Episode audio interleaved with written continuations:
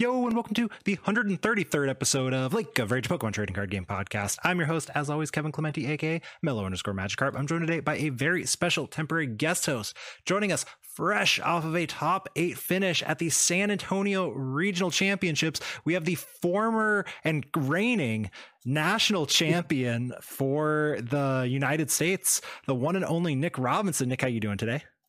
I'm I'm doing wonderful, Kevin. Thanks for having me on. It's great to be here. Thank you for being on. I am so Miraidon's one of the decks I was thinking about playing for Portland. I've since decided I'm not touching it, but the peony build is specifically one that I was like, this is the best way to play it. It's so good. Why is no one playing it? And so I'm super excited to get to talk about a deck that I've put a fair amount of time into, even if I'm again, I'm not going to touch it anytime soon.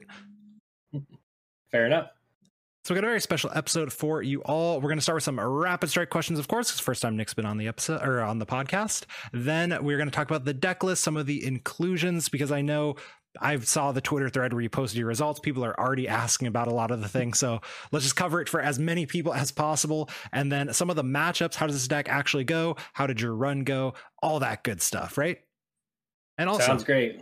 I gotta say, uh, Merry Christmas to anyone who celebrates because this episode will be coming out right around the 24th or 25th of December. So, you know, we're always supplying you with that content. And if you don't celebrate, congratulations. We are putting something out there when the rest of the people take a day off. So you'll have 60 seconds to answer as many right. questions as you can. Are you ready? I am 100 and maybe, yeah, maybe like 9% ready. Somewhere in between there. Yeah, if I let you keep thinking, it's going to get a lower percentage, huh? Yeah. Yeah, true. All it's right. going to be fast, though. We got this. Oh, let's see.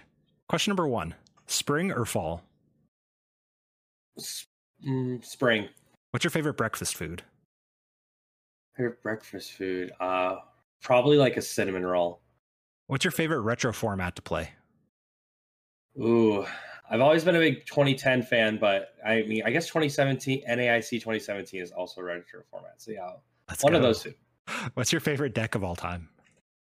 Favorite deck of all time is probably uh, Zoroark Decidueye Ninetales from Sun and Moon to the Lost Thunder format. Would you rather go to the bottom of the ocean or go to space? Oh, definitely space. Who would be your starter Pokemon? Who would be my starter Pokemon? Chimchar. Would you rather watch a comedy or a drama? Comedy. Toppings on your perfect pizza. Uh, pepperoni, pineapple, banana peppers. Which color sleeves do you use? That honestly changes a lot. I've been playing with pink a lot recently. Uh, cats or dogs? Uh, d- d- uh, dogs. Juniper, sycamore, oak, rowan, magnolia, turo, or the other sada. Um, I most when I play research, I usually play junipers. And that is time. So you made it through 11 questions. Not bad, not bad. Hey, not bad. So I got to ask favorite retro format 2017 NAIC, one that is near and dear to my heart as well. Mm-hmm. But what is your deck? My deck. So I actually I day two 2017 NAIC. I got top 64 with uh, uh Zoroark uh Drampa. Let's go. And I love I, that. I love that. I love that deck. I literally took uh, Danny Altavilla's like list that he won. Uh, I think it's Mexico City regionals, mm-hmm. uh, and I changed like one card because I wanted to play two teammates, and two teammates was so sick in that deck. That's one of those cards that, like, as they talk about, like, oh, we're gonna have more comeback mechanics and things like that. A card like teammates or twins, you know, kind of the same vibe. Yeah. Like it feels like it's got to be coming soon, right? Like, yeah, I know, right? It's like, I mean, like we have Raihan, which is like kind of a similar vibe, but like, you know, one card versus two cards, but you get the extra energy attachment, and you know, both definitely still very strong effect. I will say I love Raihan as a card right now. and we'll get to the Raihan, of course. Beautiful segue yes. though. Uh, pink sleeves. You're also wearing a pink hoodie for uh, anyone who's watching on YouTube. Is that is that, that just the vibe right now, or that's just I? I mean, you know, I've never been a huge. uh I've never cared too much about my uh like sleeve color that much. I used to play my when I first started playing. I played with like it's like it's like blackberry like ultra pro pro mats, mm-hmm. and now they don't make those anymore. The closest thing they have to those are like magenta dragon shields, but I'm like kind of shifting away from dragon shields just because the quality's been on the fritz recently. Yeah. Um, so yeah, most recently actually at San Antonio, I played with Cortexes, uh, and those are interesting. I played with purple Cortexes until I had to resleeve for top eight, which I played black Cortexes. Very very cheap sleeves. They're like eight bucks for like a hundred like a hundred sleeves, but they work pretty well. Nice. That was one that uh, Ultra Pro sent us some for not sponsored, not affiliated. Y'all can buy whatever sleeves you want, but they sent us some to do Yeah. some giveaways with, and I Ooh. stupidly gave away all of the boxes instead of trying. So Oh, well, it's- it's unfortunate. good to know that you are a fan of them, just in case they ever uh, come across my lap again, right? Yeah, no, they're they're good. I would recommend it. They definitely, you know, they shuffle well. They feel nice. That, that's all. That, mine. That's not all that matters, actually. Yeah. Yeah, you got to worry about durability and stuff. I'd say the durability is definitely on the lower end, but they're eight dollars. So like, eh. Are you you get you get some you get some crooked, crooked corners. It's fine. After a top eight? Are you really going to be worrying about a sleeve prices anymore? Well, that's what I'm saying. well, I, you know, maybe maybe I can branch out. Maybe I have actually tried Sentinels. I really like those too. Those are sick. Those are also very solid. They got sent some again, not sponsored. Although if they want to sponsor me, hit me up. And uh, I've been using the same one for the last three cups plus Sacramento regionals and a couple challenges, and Easy. they're they're fine. there's no nicks, there's no nothing. So it's like this is great. I love it. For sure. Definitely would recommend trying out Sentinels if you can get them before they sell out. Also true.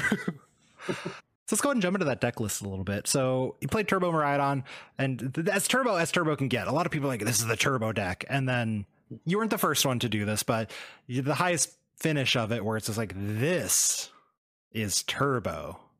Yes. So let's talk about some of the cards. I think the first thing that stands out to anyone who looks at this is there is not a single draw supporter in this deck. None of these cards, except the Squawk ability, I guess, and the Raikou and the Mew. Okay, whatever, Pokemon abilities. But none of the There's trainer cards draw some cards. Mhm. Peony, why are you running four peonies and nothing else? How does this possibly function? So the thing is, is that this deck is like super hyper aggressive, like turn one. Like peony, you know, you search your deck for any two cards you want. A lot of those times, it's like at least one electric generator, and then usually either a second electric generator or like some sort of switching card to get your attacker into the active.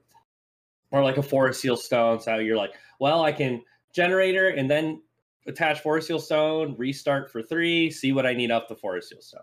Um, so the whole thing with, with this deck is that it gets attacking uh, faster than probably any other deck. Mhm. Um, it's it's very close at the very least. It's a deck where I can go, okay, um, if I want to Iron Hands turn one, I can Iron Hands turn one. I tandem unit for Iron Hands, P- Peony for Generator, and a Forest Seal Stone Generator. Most like hit two pretty often because I play you play 16 Lightning Energy, and then I can Forest Seal Stone to and then draw three cards with Mew. See, do I Forest Seal Stone for my double Turbo Energy, or do I Forest Seal Stone for a switching card? Things like that. And then even with like stadium like Beach Court, sometimes you don't even need a switching card after your peony. It just kind of it just kind of flows in a way that I really wasn't expecting, and it's honestly it works. It it works surprisingly well. I was watching uh, James Cox's stream. Uh, he had played it to what a top 64, like 65th place or something like that at one of the Mhm. regionals. And he said he had done the math. I don't know if you've done the generator math, but it's like even with prizing a couple or having them in your hand, you were more likely to hit two off your generators on turn one than you were to hit zero and one combined.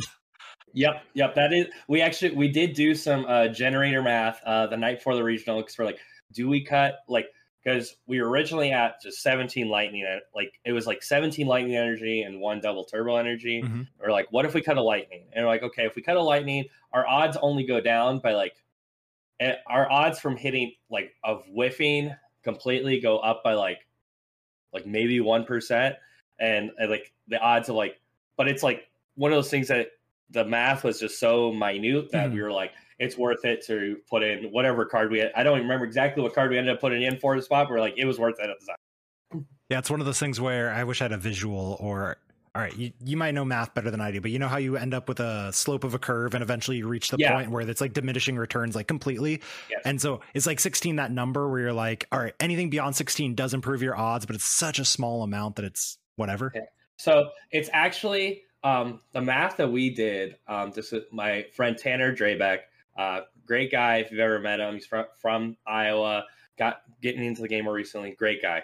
Um, he he was doing the math because he he found like the calculator thing that does the math, Mhm. and it's like you can like go down to like 15 and then like right after 15 is where it's like okay now you're gonna start like seeing some significant differences but we decided like we're like eh there's nothing we want one more like really that bad at least at the time so we're like let's keep the 16 just keep our Mhm. odds high um but yeah 15 is the magic number uh based off of the math that we did That's good to know. which could yeah which i mean in theory could be wrong but i trust tanner so I mean, what good is having friends who you're testing with if you're not going to trust them, right? i mean yeah exactly So, amongst other things, uh, we we got the energy counts in there. There's a few other like weird things, and the first Pokemon choice is the two Mew EX. We've seen lists with zero, we've seen lists with one. I've never personally seen a list with two. Why? How do you have two Mew EX? Well, Well, first off, if you're playing zero Mew EX and uh, Peony Miraidon, you're wrong. That just it just doesn't work. Uh, but two was a a thought process that came uh, from Kieran Wagner actually when we were building this deck like week before the regionals. We're like, hey, what if we try doing this? Um, two Mew EX uh, was spe- specifically so that uh, it's less likely for your opponent to be able to go uh, crap counter catcher Iono you down to one or two, and then just knock out Mew EX. Mhm. That way, you at least have possibly a way to draw out of it if you like, you know, you hit the peony for nest ball or something, or or if you just have the second Mew EX in play. Mhm. Um, but Mew EX actually ended up being insanely useful this weekend. Like, you know, it's it was super good in the Lost Tina matchup. It was made the made the Strike Urshifu matchup is almost unlosable. Um, it was it was super good card. Definitely one of the the best inclusions in this list by far. So I have to ask because uh, we're testing the Zard into your list matchup a little bit, and I was finding myself putting the double turbo on Mew a lot.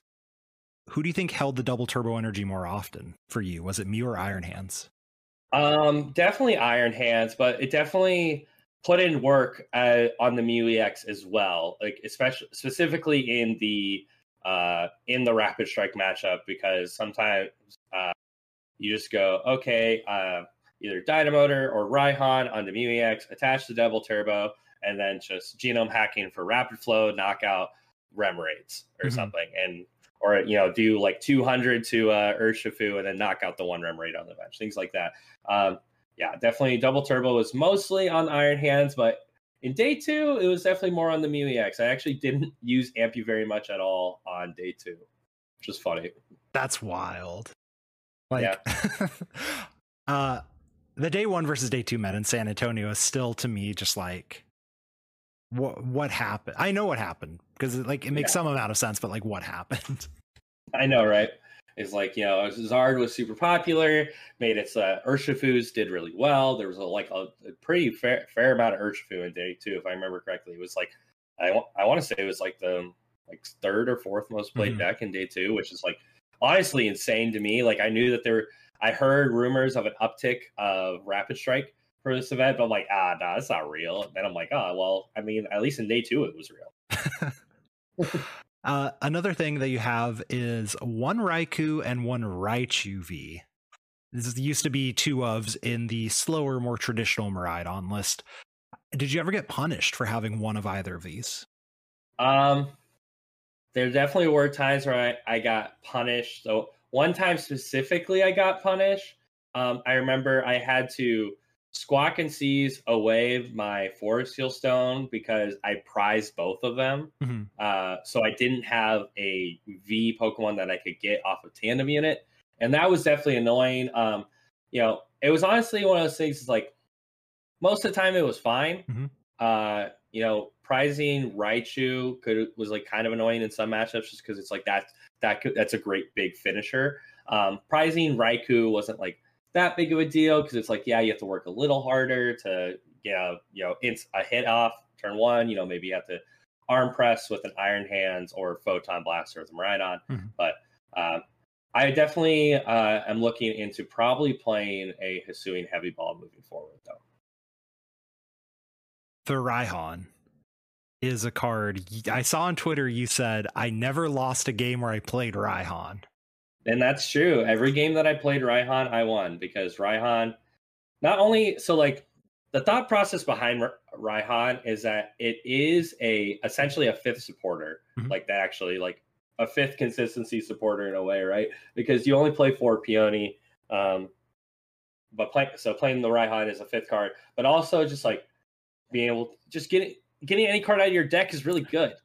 like it just statistically is very good. There's many times where I remember I remember specifically in my round nine against Isaiah Bradner, um, he had used uh, he had used his Giratina and lost impact and knocked out my Miraidon that I just I just used my Miraidon, took two prizes on a Giratina V that went Abyss Seeking. Mm-hmm. He comes up, uh, he actually overloads energy onto it, so he had like you know four energy on it, lost impact, gets rid of two. And I said, and I said, Isaiah, I need you to promise me something. He's like, What are you talking about? And I'm like, I need you to promise you won't be mad at me. and then I and then I go promote Raihan energy on the Mew, Dynamotor, attach, genome hacking lost impact. He's like, oh, that that is not something I thought was going to happen. Do you think Raihan keeps its value moving forward now that people have seen it in the list? I think it's still incredible. Just like getting out those plays, like it makes it so you can you can set up an Iron Hands without generating, mm-hmm. like from nothing, because you can go you can go uh, Dynamotor, Raihan, search your deck for a DTE, attach, and you're you're using amp. And it just makes it so that you have a little bit more sustainability in the late game. Uh, something that this deck really struggles with is if it does with its generators it makes it so that it can be kind of hard to like close out a game because you can't get the energies in play but Raihan just makes it so you know accelerate an extra energy and play for Raichu at the end of the game you know set up your Mew EX set up your Iron Hands it does it just does so much uh it's definitely worth playing I I couldn't imagine not playing it after how good it was for me this weekend. And how about the collapse stadium? So the collapse stadium was like a little bit of like a it was just like it ended up being really good. And it was one of those cards that we were like, I don't think we need three beach court. Mm-hmm. Like it's just as like, you know, we have Mew EX as a free retreater like most of the time anyway, because you know, we have two, so it's almost it's always going to be in play. Um, and, and we're like, you know, sometimes your bench gets a little weird, especially if you have to like use Lumineon V to search for a supporter. If you, you know, uh, you know, maybe you're like, oh, Squawk is getting in the way, like because it's just sitting there, and I used to turn one and I never want to use it again. You know, maybe, or in a lot of, in a few cases, there were times where I actually misplayed by uh, not playing into this more often. Uh, there are times where it's like, oh, there's damage on this uh, one of my attackers goes to the bench and I collapse stadium. And there were times where I was like, I was thinking I was going to do that, and then I was dumb and played a beach court before I P- peonied. And I'm like, I was going to peony for collapse. I don't know why I did that. Luckily, I didn't. I I don't believe I actually ended up getting punished any of those times, but it was one of those times where it's like I could have made it that instead of guaranteeing like instead of them having an out to win the game, I could have guaranteed solidified my win. Speaking of the like, you know, that idea of like, oh, they might have a way to win this game. Did you ever like want hand disruption in this deck, or is that not something you're like? I'm gonna go faster, and I'm just gonna go there before you can get there. Yeah, I mean, the only time that hand disruption I think really matters for this list is when is like against like Zard, but even then, like if they set up Pidgeot, like not really. Like I'd rather just boss knock out their Pidgeot. Um, or if it's like I had a bad start, which this deck doesn't actually have a bad start very often. um, so, from my experience, at least, uh, maybe some other people that have played this would sell you differently, but it's like the the whole point of this deck is to be hyper aggressive, and the whole point of the reason I played this deck was that um, I specifically for San Antonio was like I want to be the deck that other people need to have a response to so many tournaments. I've been playing decks like Gardevoir and Lhasa and like so, like different Lhasa decks where it's like, oh, I need to try and find my response every single turn, mm-hmm. or you know, I have to be reactive as to what my opponent's doing. And this, you know, for San Antonio, I was just like, I just want to be the deck that I go fast, and it's really annoying to deal with. And if you don't get, have the out, you don't have the out, and you lose. So that's actually super interesting. I love the the like the I want to be the deck that's asking the questions, right? Instead of the deck Yeah. that's trying to answer them. Did you know that Lake of Rage podcast now has merged at doomed-gaming.com, which is down below in the description? We have a shirt and sticker available to you. Use code LAKE for 10% off your first order of some Lake of Rage podcast merch. And if this sells well, we're going to add some more designs in the future. Now, on to the show. I played against Gardevoirs. I played against a Chien-Pao. I played against a Palkia. I played against Lost Tina. I played against Urshifus. I played and I played against a Mew. Mhm. Like I played against and I played did I say stall already? You've I not played against so. a stall. Yeah. Oh, I played against a stall. Um and yeah, so I've I've I would say I played against pretty much everything that's like the meta. So I want to start then with the let's start on the negative and then we'll head into the Mhm. positives. So Yeah. the Zard matchup. Why is it actually so bad? Because you're like, oh, I'm going to amp you very much, right? It should should Mhm. be good. You're taking multiple prizes. Well, the pro- the problem is is that one the biggest thing is that a lot of Zards that going into this weekend were playing Tool Jammer or like double Tool Jammer, which two of the lists I played against Grant Manley and Azul in my run, and they weren't playing it, but they were playing two vacuum. So like one of the biggest things that this deck can do to circumvent the how quickly they do enough to one shot you is to play Bravery Charm. Um, and obviously that doesn't work if they just vacuum it away. And it's one of those things that they can even like even if they whiff it for a turn, they can still vacuum it later and then take uh, two prizes on something else Hmm. if they just like boss around what I like if I throw up like a single prizer. Um, it's also just like you know, like I said, this is the type of deck that you need.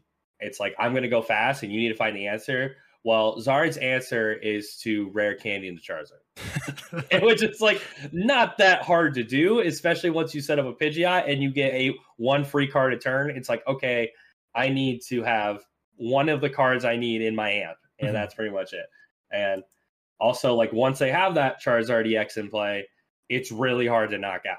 Mhm. Like there's you know you can go for a big Raikou, but with Raikou you still need six energy in play to do that. Uh, or not Raikou, Raichu.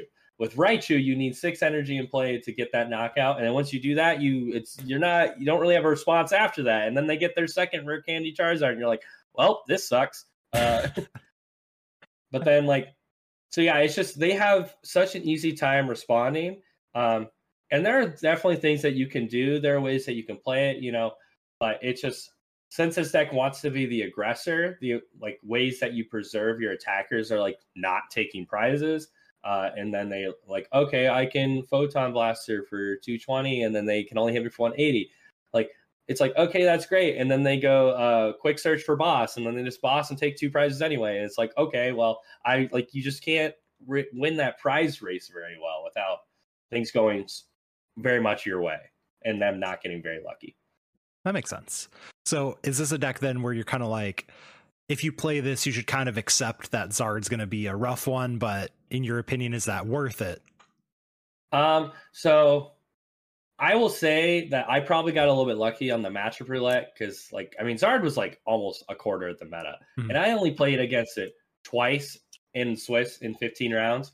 So, like, I will say I got pretty lucky in that regard.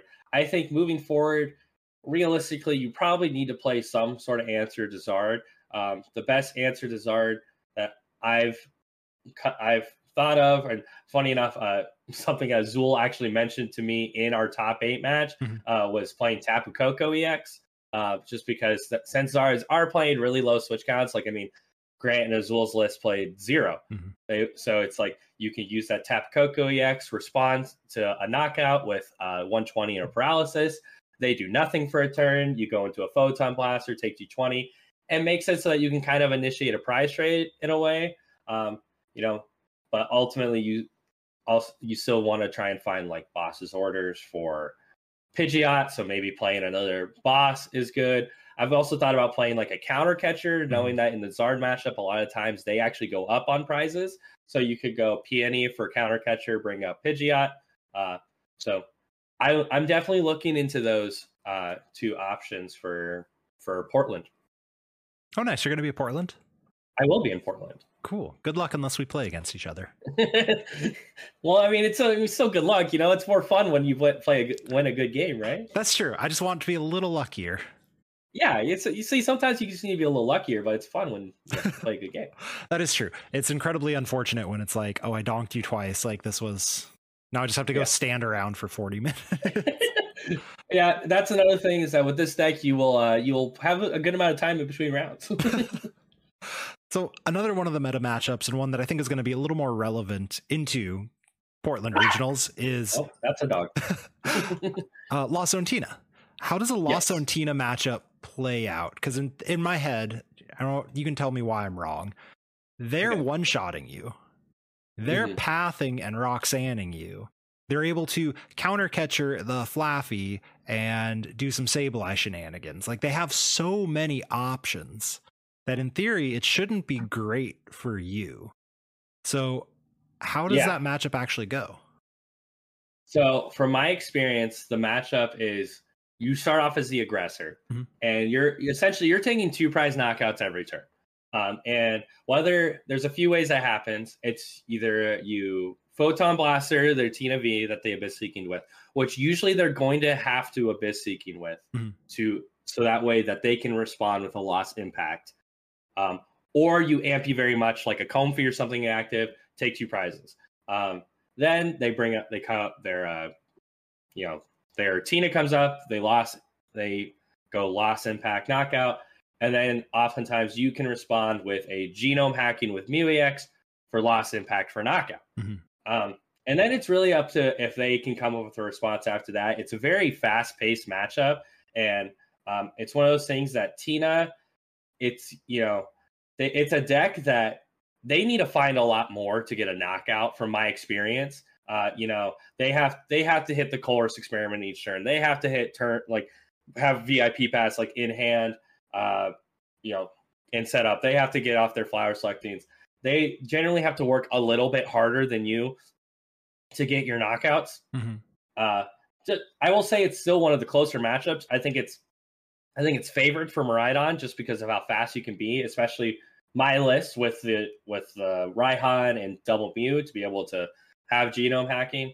Uh, and you know, you still play, you know, talk about your, you know, path Roxanne. You do still play uh, you know, three stadiums and a vacuum. So you still have outs you know, obviously Path Roxanne still sticks sometimes. That's just that's a thing that exists.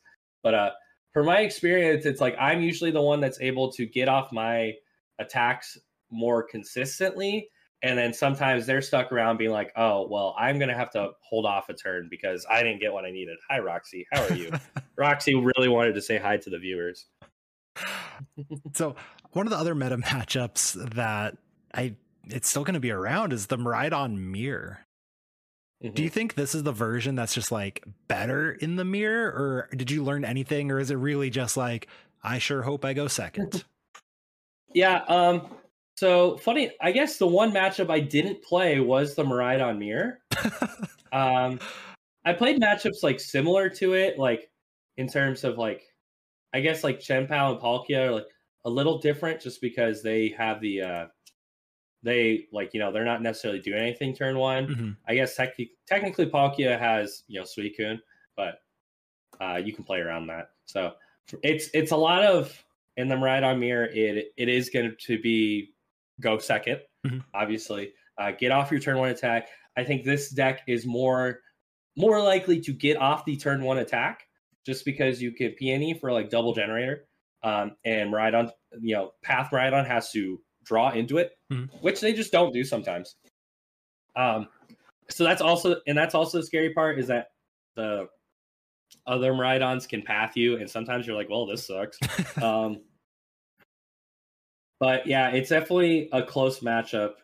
Where whereas like you know this build is being hyper aggressive, it's going to be more likely to take the turn one knockout. But then Path Miraidon is well, I can I I have Path Judge, I have Path Iono, and sometimes that just works. And you know, if they set up, they, you know, they get their double Flaaffy out, then they also get to just be like, well, I have a consistent attack each turn. I don't really have to work that hard to, you know, get her done. Mm-hmm. That makes a lot of sense. Another deck that you did manage to, or actually, don't know if you beat it. Did you beat Stall?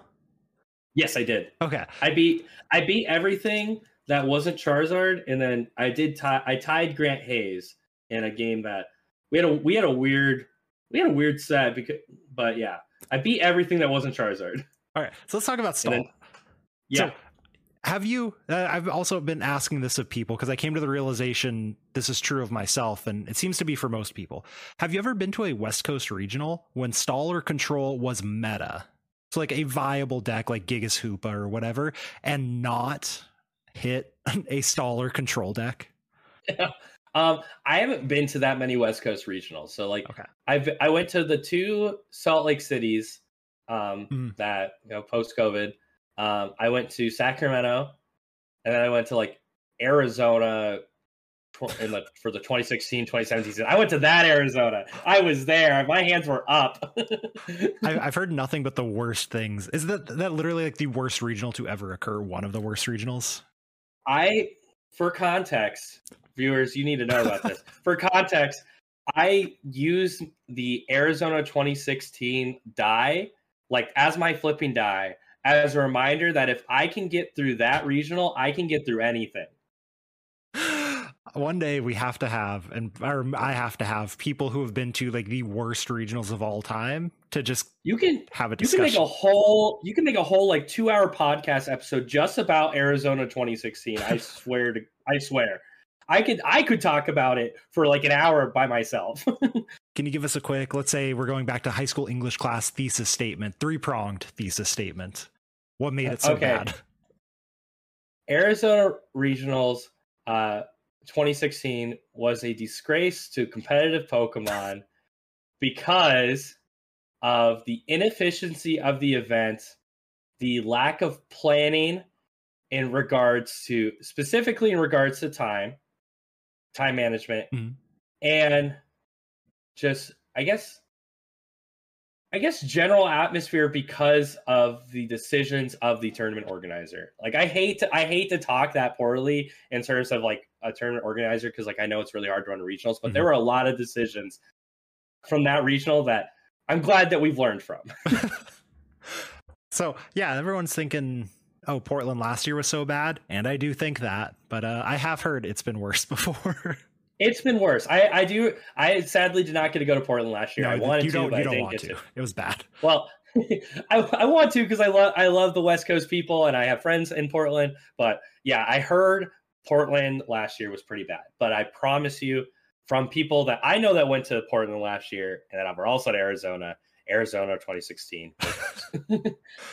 Uh, anyway, we're going to talk about the stall matchup. So yes, before I talked about the West Coast loving stall, which is very much on my radar heading into Portland. I don't know if it's on yours. Uh, how does this deck? So you have three switching cards, two ropes, and one regular switch. How do you possibly beat stall with this deck? So there's this cool uh, 60 HP psychic type Pokemon in this deck called Spiritomb that has the what that has the uh, fettered in misfortune ability, which says basic V, basic Pokemon V and play. Both yours and your opponents have no abilities.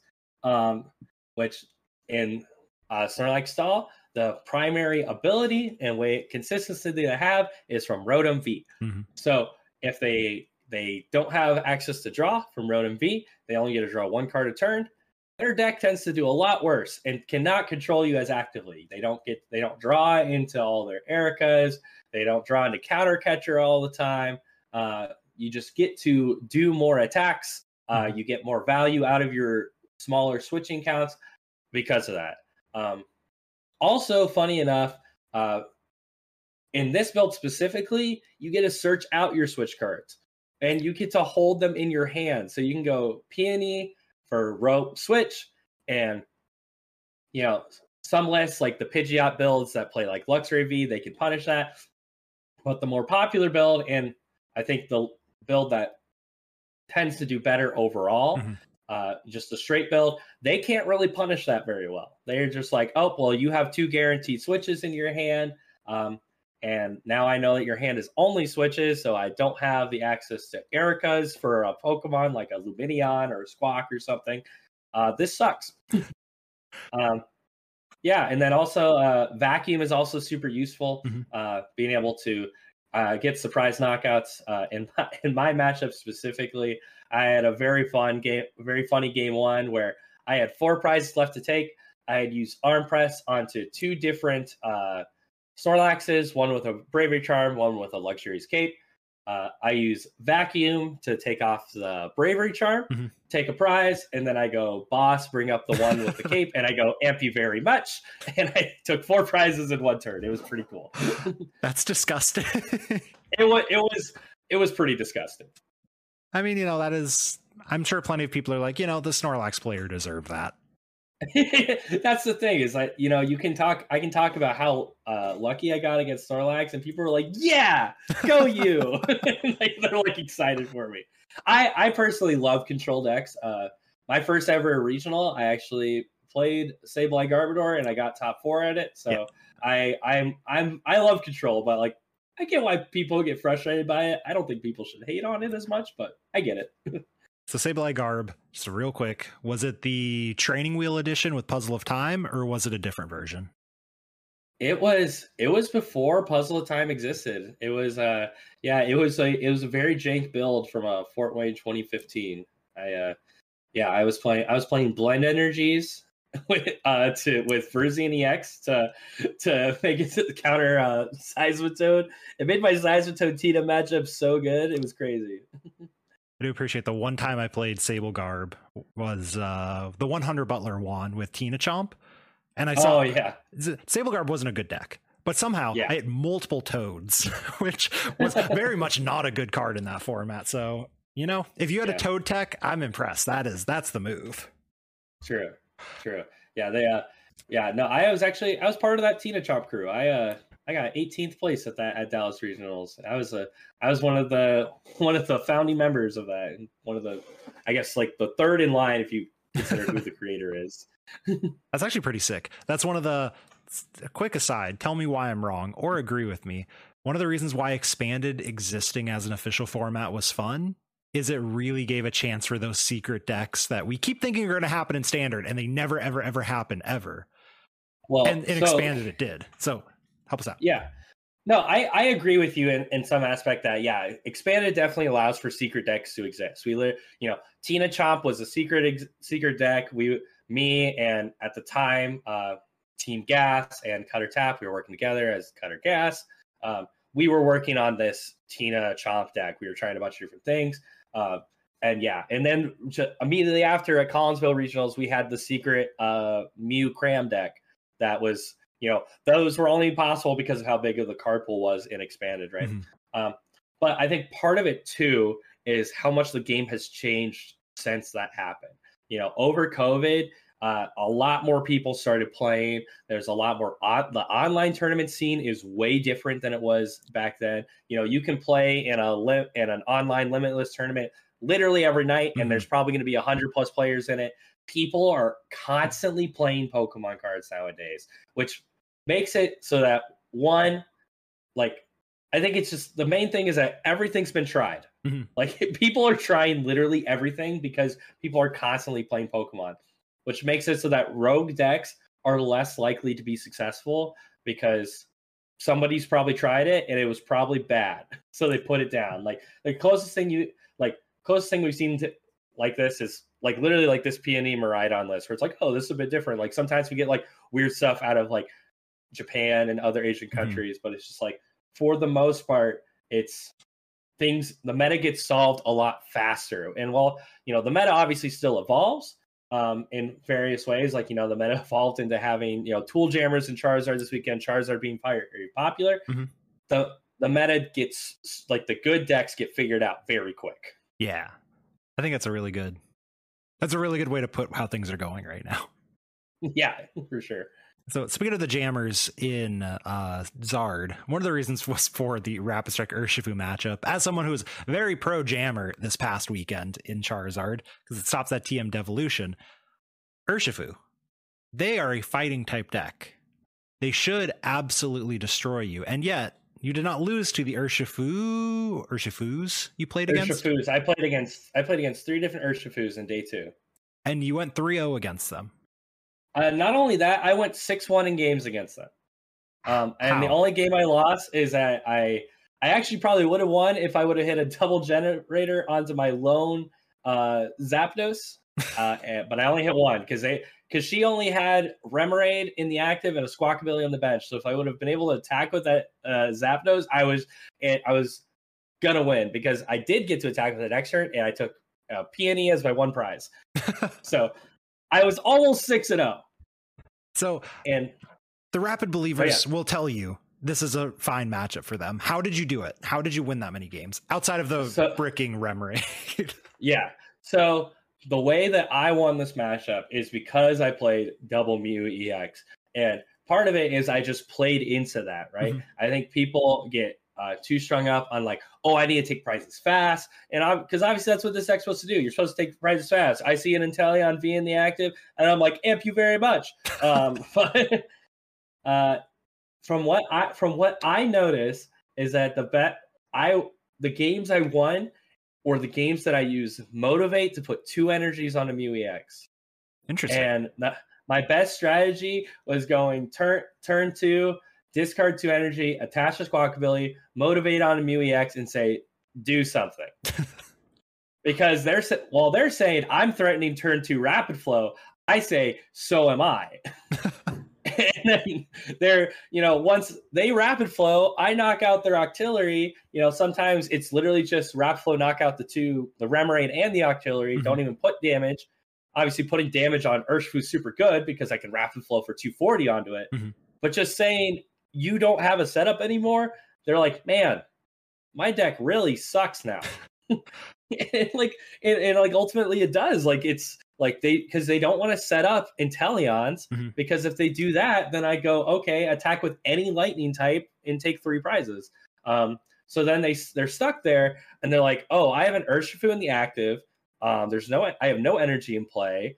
I have no way to search out cards, so I can't even like do a weird like. It's really hard to get off like a you know Tower of Waters retreat with a uh, rapid strike energy and gale thrust. Mm-hmm. Like that's just hard enough. And it's like, even if you do that, it's like, okay, you did 120 to my Mew. Okay, I'm just gonna go attack with something else now, like maybe another Mew. Let's see. yeah, so I want to set up the. I just want to go back to what you're like using motivate and why yeah. that's so good. And I can't believe I never thought of this. So you have a 160 HP fighting resistant Pokemon in the active. Yep. Cannot be Gale Thrust knocked out. In fact, Gale Thrust doesn't even does 120, which is like it's okay but it's yeah. not that good of an attack, right? To be like, all right, here you go, and then you're feeding the Mew. Yeah, and then it's like even if you do Gale Thrust for 120 onto it, it's like okay, now you're you're giving me the Mew, you're giving me the Rapid Strike Urshifu in the active, mm-hmm. and you know you, there's 40 HP left on that Squawk. Normally that's like oh that's like pro, that's like really good for Inteleon, right? But then you're putting that Inteleon in play, and then you're you're you're you're risking that. Oh, I if I have boss's orders, I get three prizes. Yep. Yeah. That's so. Yeah. The the the Squawkabilly motivate play is is so good just because it's funny. I actually during my top eight game, my friend Tanner was watching from the crowd, and my uh, round fifteen opponent Sky, who I met, she she's lovely. I she was great to play against. Very fun, very fun opponent. he said he just heard her like malding uh, over the fact she's like she's like he he just went into Squawkabilly. He just motivate, put two energies on Mew. What do I like? What am I supposed to do? I can't. He just rapid flows me back. Like what am I supposed to do? And I'm like, you're right. What do you do? Like if you like the most damage you can do is put like you know with Inteleon and do 140 to Squawk, but then you're giving up three prizes. It's like you know if you play the matchup well, which in this case I did, you it's just really hard to lose. I love that. So so many rapid strike players are going to be just in shambles trying to figure out how to beat that line now that the Miraidon players know it, right? Well, yeah, that's the thing is, well, if they're listening to this podcast, right? Because I had people in my group that were playing this deck, and you know, they they I had one my friend Hayden who he played the deck and he played against your rapid strike. He's like, played against your rapid strike, so I lost twice, and I'm like, I'm like, and I'm like, oh man, yeah, that sucks. Like, because I hadn't really thought about the matchup that much until mm-hmm. I played it, and then I played it. I'm like, oh, they just can't do anything if I motivate. Like they literally just can't do anything. Yeah. It's like all their like answers they, are bad. Yeah, it's like they can go like the, typically what would happen when I motivate onto Mew is that they would go rapid rapid flow onto my Mew. If I had another Mew, they'd put it on that Mew. Um, and I'm like, okay, and then I rapid flow them back, and they're like, oh, I can't do anything back. This is bad. um, are there any other like big matchups that you want to talk about that we haven't touched yet? Because there are uh, there are other decks in the meta, of course. Yeah, I mean, you know, the biggest, I guess, the other like big one that's like a little less self-explanatory, maybe, mm-hmm. is the Guard Gardevoir matchup. Just because that is a deck, I um, forgot. yeah, I know, right? Um, and I think I think with the with Charizard being better, I think Guard Gardevoir becomes a bit better because Gardevoir, in theory, like has a better matchup against Charizard. Mm-hmm. But um, the big thing with the Gardevoir matchup is that you like need to be like hyper hyper aggressive, like literally like turn one amp you very much, turn two amp you very much because in theory they're going to have to Mirage Steps. Mm-hmm. Um, and then usually they Mirage Steps and go for knockout, and then you just kind of have to. The big thing is is setting up your attackers and piecing out your deck to make sure like hey i need to make sure that i can get my last two prizes because while you take four prize cards really quick getting those last two prize cards can be very difficult just because of you know i Iono to two count you know counter catcher up your Mews stuff like that like you need to make sure you're planning out your game to take those last two prize cards because you take four prize cards so quickly and you don't actually get to thin your deck out that much mm-hmm. because you're you're doing it in two turns. So that's that's the other biggest thing is just making sure like you know thinning your deck. Obviously, thinning is winning, right? You know we've heard we've heard that saying forever.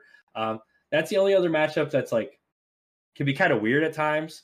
Uh, a lot of time if you're not using amp to take like if you're not you know taking two prizes into taking your four prizes like in the first two turns you're honestly probably going to lose. like you need to be you need to be going all in on the amp you very much play and then setting up your board after the fact.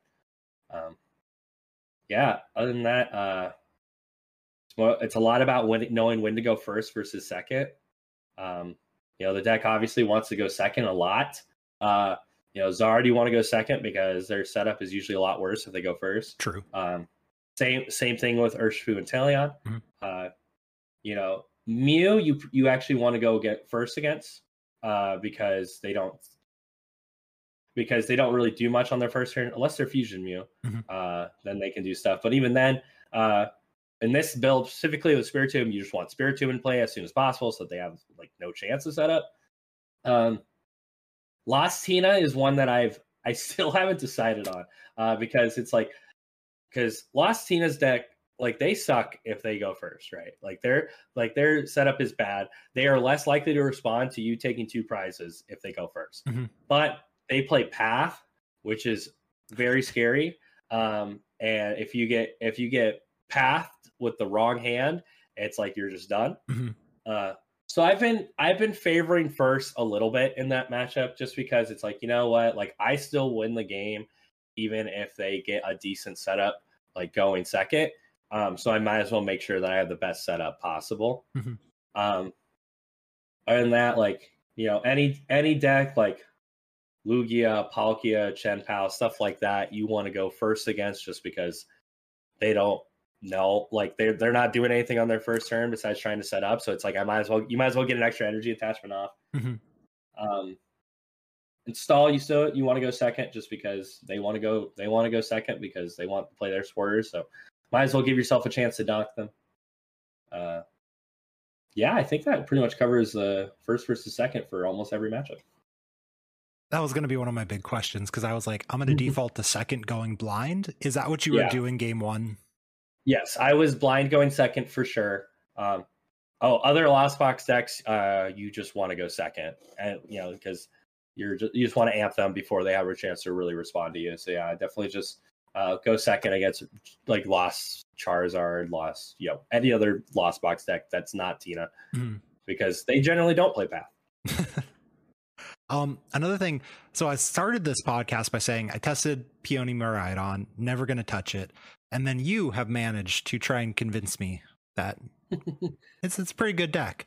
So can you sell me why should everyone not play Miraidon? Why should it not be 17% of the day one meta going into Portland?